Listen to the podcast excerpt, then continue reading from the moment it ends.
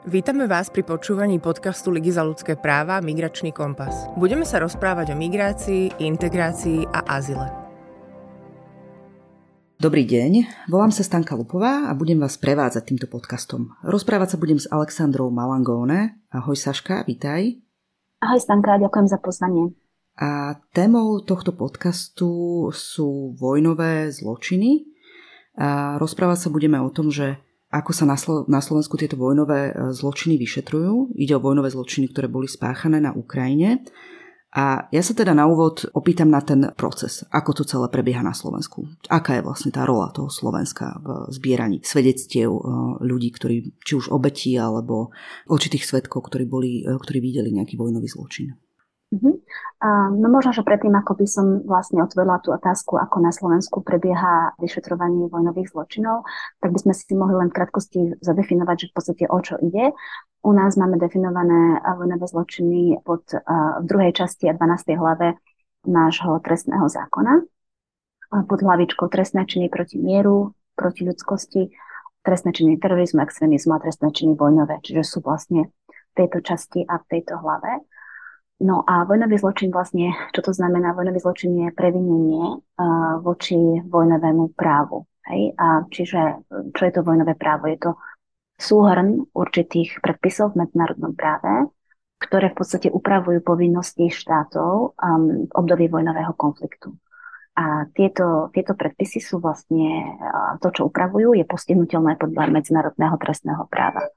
To znamená, že napríklad hlavnými typmi vojnových zločinov sú vlastne spôsob, ako sa zaobchádza napríklad s civilistami alebo s zajacami, spôsob vedenia boja, napríklad použitie zakázaných zbraní, ako sú chemické zbranie, nášľapné miny.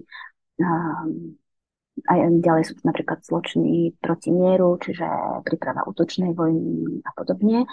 Čiže tieto vojnové zločiny sú vlastne previnenia voči vojnového právu počas vojnového konfliktu.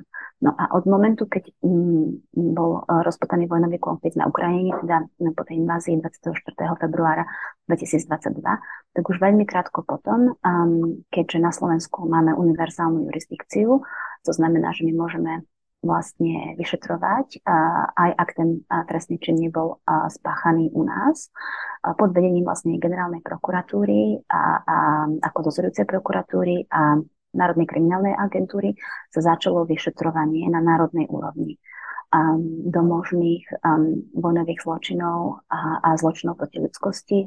To potom poviem neskôr, že ten zločin proti ľudskosti je spáchaných vlastne na Ukrajine. To znamená, že vlastne Slovenská republika môže vlastne identifikovať svetkov a obete týchto trestných činov, ktoré sa nachádzajú na území Slovenskej republiky. A, a títo svetkovia môžu vlastne vypovedať pred našimi orgánmi činnými v trestnom konaní. A, takže takto vlastne vyšetrovanie začalo. Začalo na národnej úrovni. Čiže my vlastne zbierame výpovede. Áno, my zbierame výpovede, potom ste uh, určite zachytili uh, aj v médiách, že sme mali um, technikov a, a expertov, ktorí uh, sa zúčastnili uh, misie priamo na Ukrajine a dokumentovali páchané zločiny, uh, najmä teda v Buči. No a zároveň slovenskí tam... patológovia, ktorí tam išli áno, priamo na miesto. Áno, uh-huh. áno, tam boli forenzní technici, patológovia a podobne a zároveň vlastne okrem toho, že teda uh, my robíme výsluchy, alebo robia sa u nás výsluchy, tak samozrejme um, tí vyšetrovateľia um, zbierajú samozrejme informácie aj z ostatných zdrojov, čiže nie len z výsluchov, ale aj samozrejme z otvorených zdrojov, z ďalších zdrojov a podobne. No a v určitej chvíli, teda bolo to myslím v apríli a potom začiatkom mája, sa na európskej úrovni, toto vyšetrovanie národných úrovniach začalo v rôznych štátoch, hej, Slovensko, Litva, Estonsko, Česko a tak ďalej. A samozrejme taktiež na Ukrajine, ale teraz hovorím o členoch vlastne EÚ. A vlastne v Euročaste bol zriadený spoločný vyšetrovací tím. Mm, to je taká forma spolupráce, kde vlastne viaceré krajiny sú v tom týme spolu a je zjednodušená vlastne celé, to vyšetrovanie, celé to procesné uh, vlastne zdieľanie dôkazov a podobne, aby neboli rôzne komplikované dožiadania, tak sa robí v jednom, akože v jednom týme. môžu to byť vlastne ohľadom akýchkoľvek trestných činov, hlavne otázky organizovaného zločinu, ale možno, že vo verejnosti rezonuje, rezonuje, že sme mali spoločný vyšetrovací tým po zavraždení Jana Kuciaka napríklad. Hej, takže toto je spoločný vyšetrovací tým, Slovensko je jeho súčasťou um, pod Eurojustom v Hágu a k nemu je vlastne poprvýkrát v histórii pripojený aj Medzinárodný trestný súd. V angličtine má tu skratku ICC, International Criminal Court. Uh, čiže my sme vlastne momentálne súčasťou JITu. V angličtine je to Joint Investigative Team a používa sa tá skratka JIT. A vlastne um, toto konanie teda prebieha vlastne v kontexte tohoto spoločného vyšetrovacieho týmu momentálne. Mhm. Ešte si povedzme, že akým spôsobom sa podieľa Liga za ľudské práva v celom tomto procese, aby aj poslúchač mhm. rozumel tomu, že aká je vlastne e, tá naša rola. Tak Liga má veľmi významnú rolu od prvej chvíle tým, že napomáha Národnej kriminálnej agentúre a generálnej prokuratúre vlastne v, najmä teda hlavným úhľadom úlohe trasovanie a identifikácia možných um, obetí alebo svetkov uh, trestných činov samozrejme našou vlastnou činnosťou a spolupráci s našimi ďalšími partnermi, najmä e, s IPčkom a s Marenou. No a zároveň pomáha tak, taktiež v nastavení e, toho systému, aby celý tento proces prípravy svedeckých výpovedí bol orientovaný e, na zamedzenie nejakej druhotnej traumatizácie, aby bol v súlade so všetkými príkladmi dobrej praxe zo zahraničia, práci vlastne mm, so zraniteľnými osobami a do tejto skupiny zraniteľných osôb samozrejme spadajú aj obete vojnových zločinov.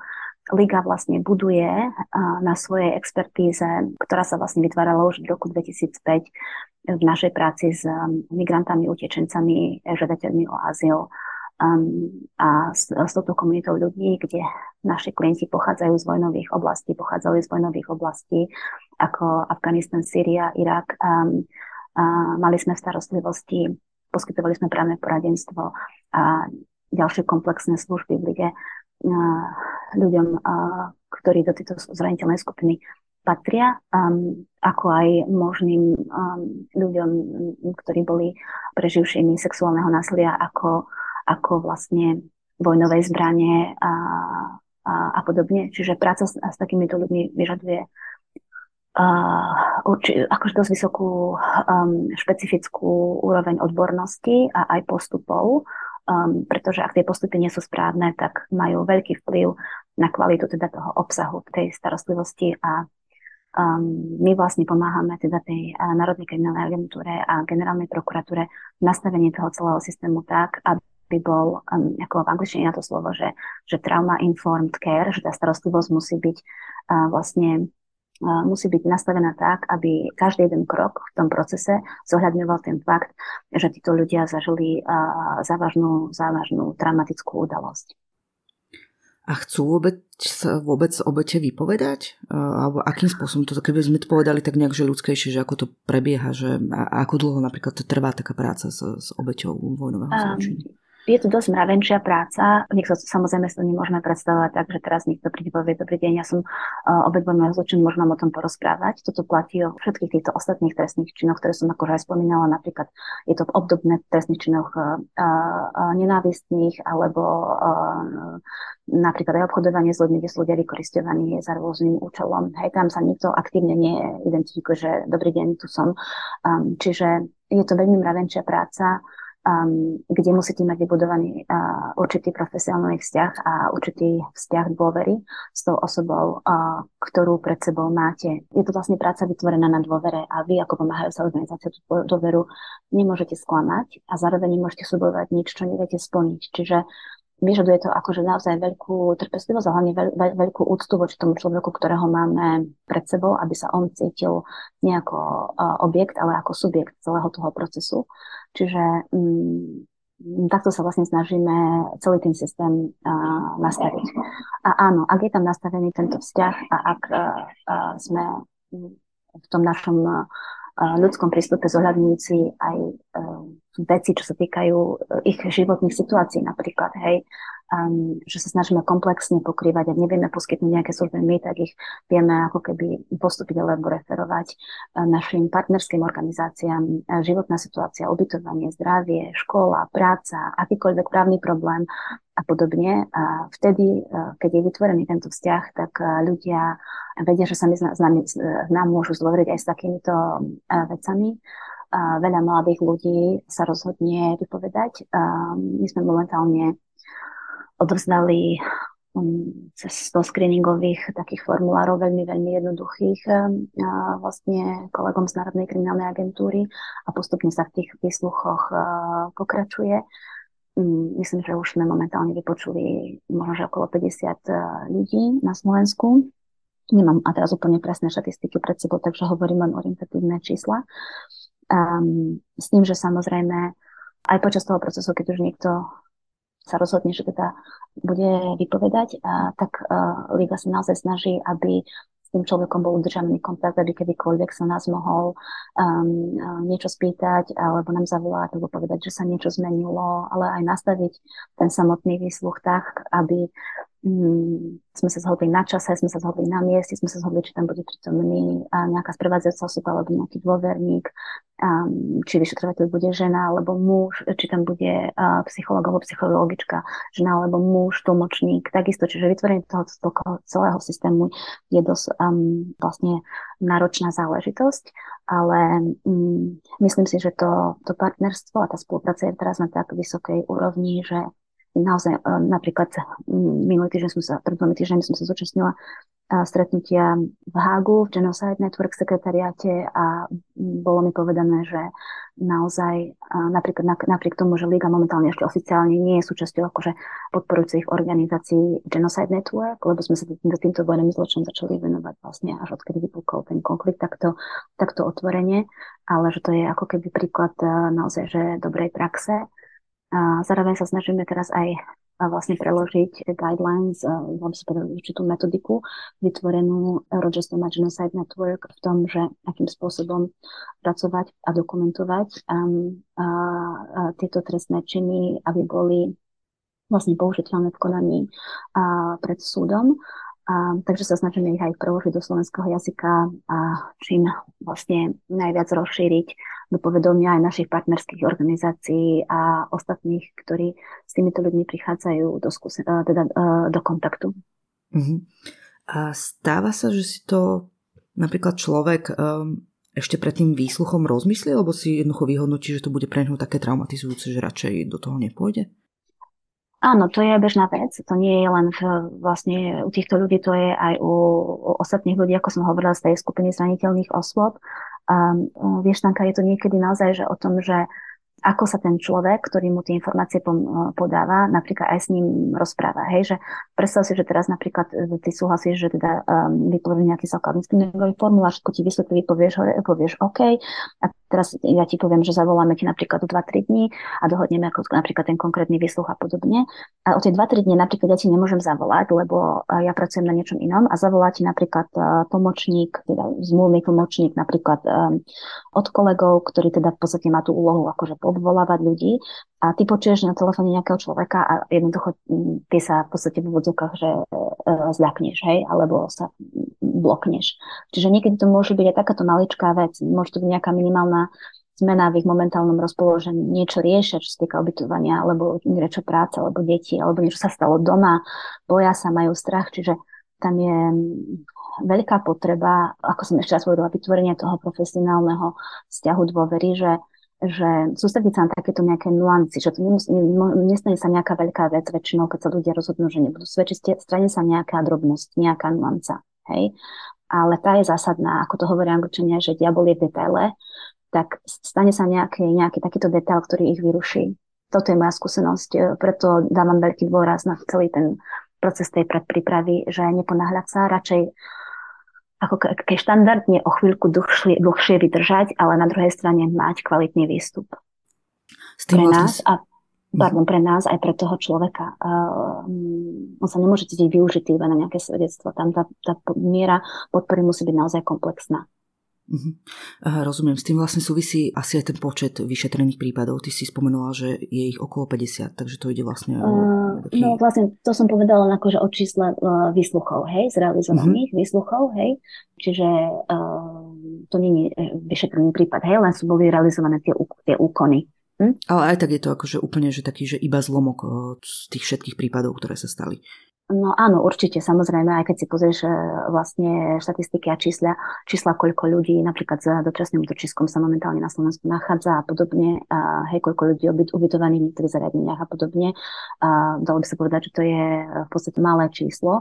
Teraz chceme sa na to pozerať kvantitatívne, alebo sa na to chceme pozerať kvalitatívne. Zároveň si musíš uvedomiť, že aká práca, aká vlastne robota je za tým číslom uh-huh. a akú prácu vlastne vyžaduje navýšenie toho čísla. Áno, aké, aké ľudské zdroje, akú expertizu, ako som ti to teraz vlastne opísala, že to nie je akú koordináciu, hej, koľko možno, že aj cestovania, koľko vyhľadávania, koľko jazykových schopností, um, časových schopností, odborných schopností, hej, čiže napriek tomu, že náš čiť má myslím si, že momentálne teda náš tým, e, ktorý je, má asi 35 e, vlastne členov, čiže 35 e, ľudí, ktorí sú jeho súčasťou, každý robí ešte aj nejaké iné veci, nerobí len toto, hej.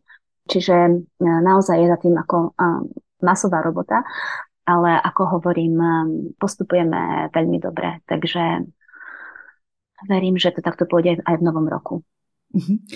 A ty si vlastne už hneď na úvod povedala, čo všetko, alebo zhruba čo všetko spadá pod vojnový zločin, si povedala nie, niektoré príklady.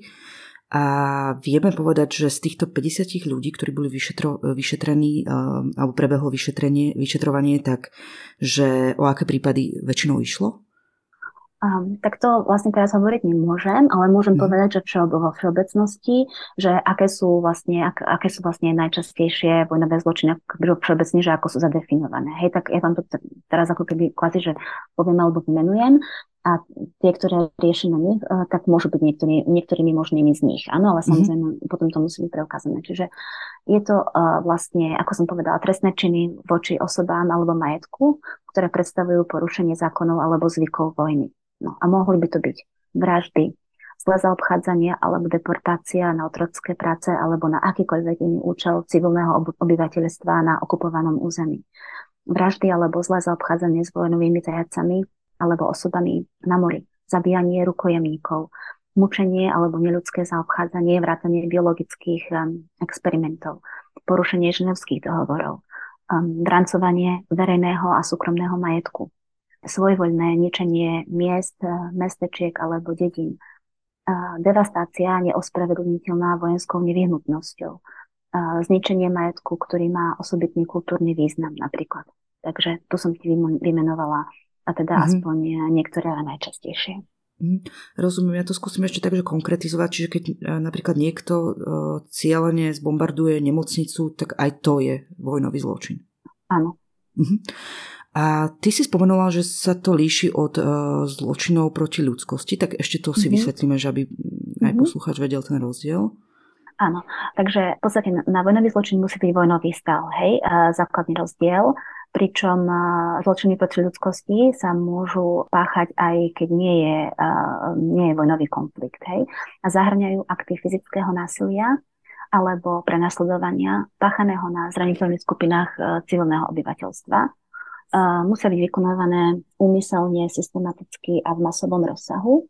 A m, tak asi posluchači ako za najváž, najzávažnejší zločin proti ľudskosti je považovaná genocída, čo je vlastne úplne zničiť národnú, etnickú, rasovú alebo náboženskú skupinu. A, a ako, to, ako sa to robí? Zabíjaním tej členov, členov skupiny, spôsobením vážnych telesných alebo duševných zranení alebo ujmy tým členov skupiny, vedomé vnúcovanie skupine podmienok života, ktorých cieľom je privodiť napríklad je úplné alebo úplne fyzické zničenie a potom aj také opatrenia, ktoré zamedzujú napríklad pôrodom rámci tej národnej, etnickej, rasovej alebo náboženskej skupiny.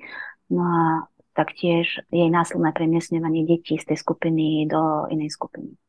Mm, no a ako som vlastne povedala teda predtým v úvode, že na rozdiel od tých vojnových zločinov môžu tí zločiny proti ľudskosti vykonávané aj mimo ozbrojených konfliktov. A ide vlastne o najzávažnejšie zločiny v medzinárodnom práve. Neexistuje žiadna predmočacia doba. A tak by som to teda asi, asi zhrnula. Vymedzenie zločinov proti ľudskosti je dané vlastne rímským štatutom Medzinárodného trestného súdu a ak si to dobre pamätám, tak sú definované v článku, tuším, 7. Uh-huh. Takže vlastne to, čo teraz Slovensko vyšetruje, to sú vojnové zločiny, pretože prebieha vojna.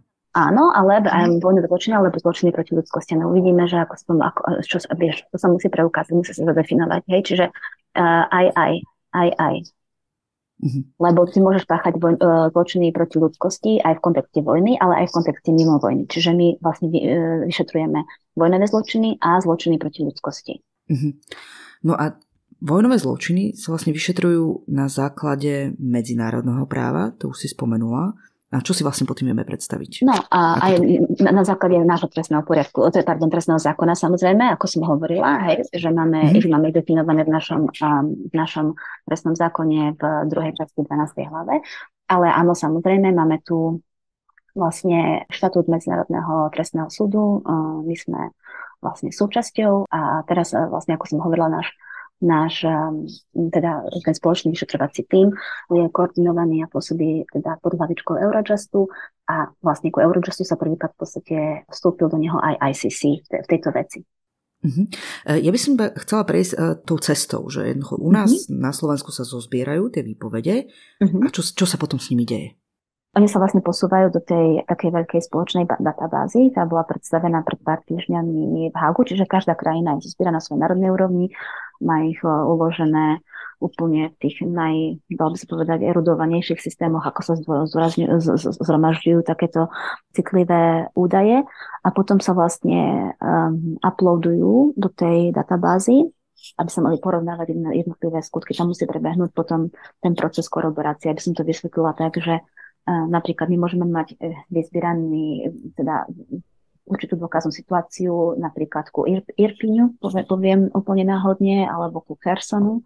Zároveň obdobnú môže mať zapovanú Česká republika, zároveň obdobné skutky môže mať zmapované napríklad Lotyšsko, hej, takže tam potom prebieha ako keby kvázi koroborovaniu tých vecí na tej, zozbieraných na tých národných úrovniach.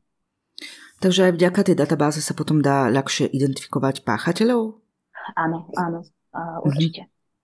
A vieme aj povedať, že aká je vlastne šanca, že budú potrestaní? Mm, no tak um, mm, neviem to teraz akože úplne povedať tak, e, že teda určite bude niekto potrestaný alebo nebude potrestaný. Hej, to, mm. myslím si, že akože ja si osobne myslím aj podľa toho, čo vidím, že potrestaniu e, dôjde. Napríklad um, sú informácie také, že, sa, že, že je to zbytočné, že že je to medzinárodný trestný súd, takže to nikdy nedvojde k nejakému súdnemu procesu a podobne, ale nie. Toto môžem ako úplne s čistým asi svedomím povedať, že, že je zrejmé do určitej miery, akí ľudia veci páchali, alebo akí ľudia mohli vydať nejaký rozkaz, aby boli veci páchané a podobne.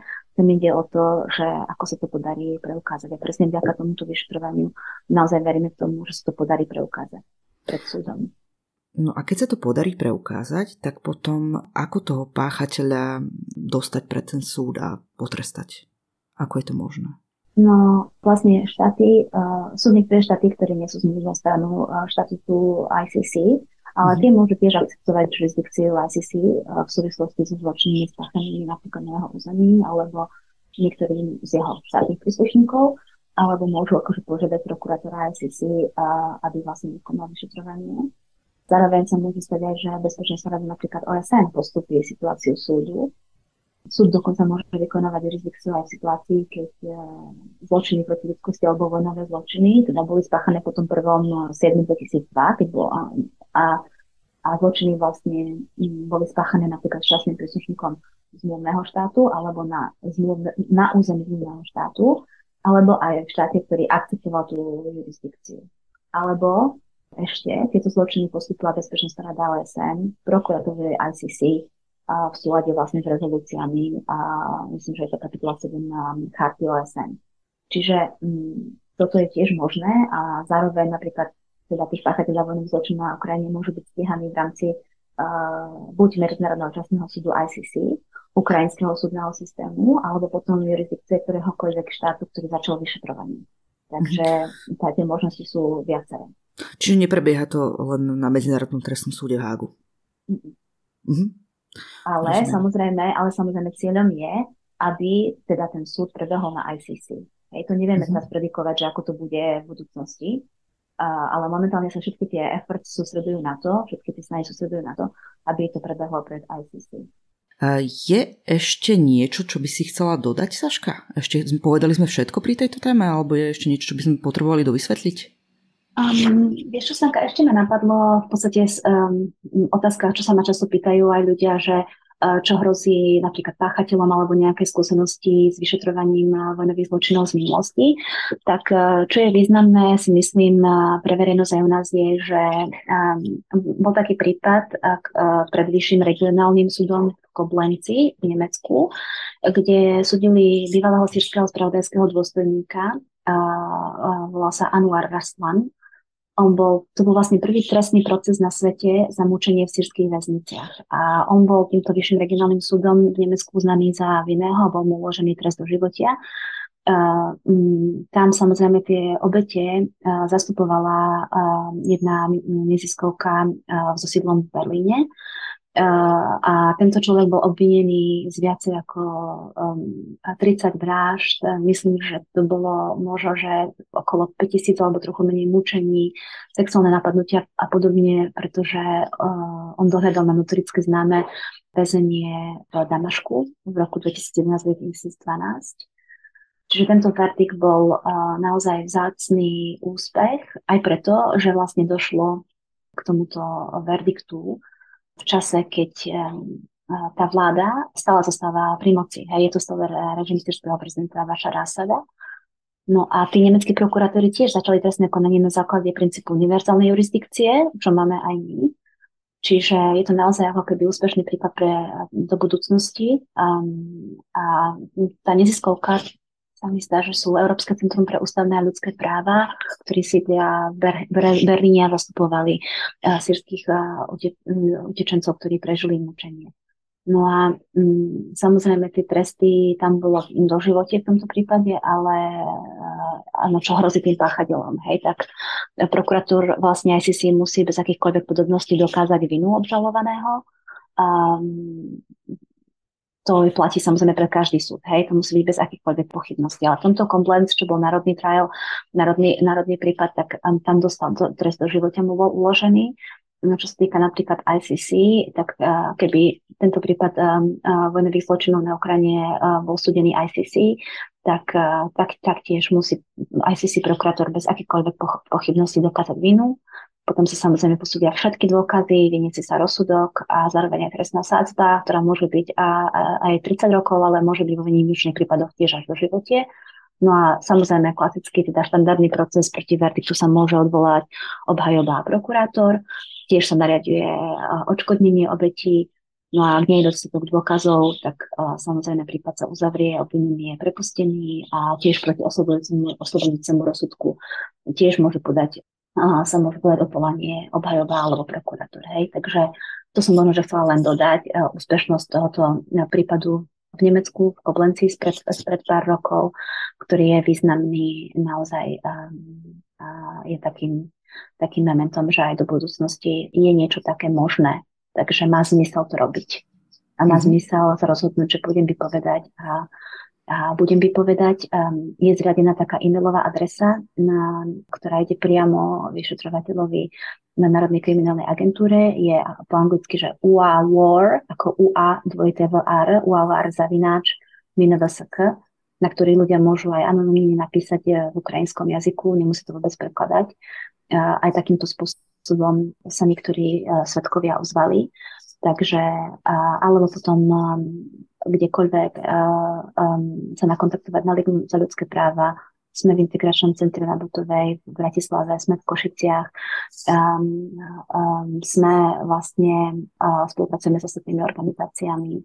Uh, vytvorená je sieť aj v Nitre, aj v Banskej Bystrici, a aj v Trnave, takže naozaj stačí sa, stačí sa ozvať a, a my potom vlastne už vieme sa s vami stretnúť a porozprávať a zistiť, uh, ako by sa vlastne dalo pokračovať ďalej.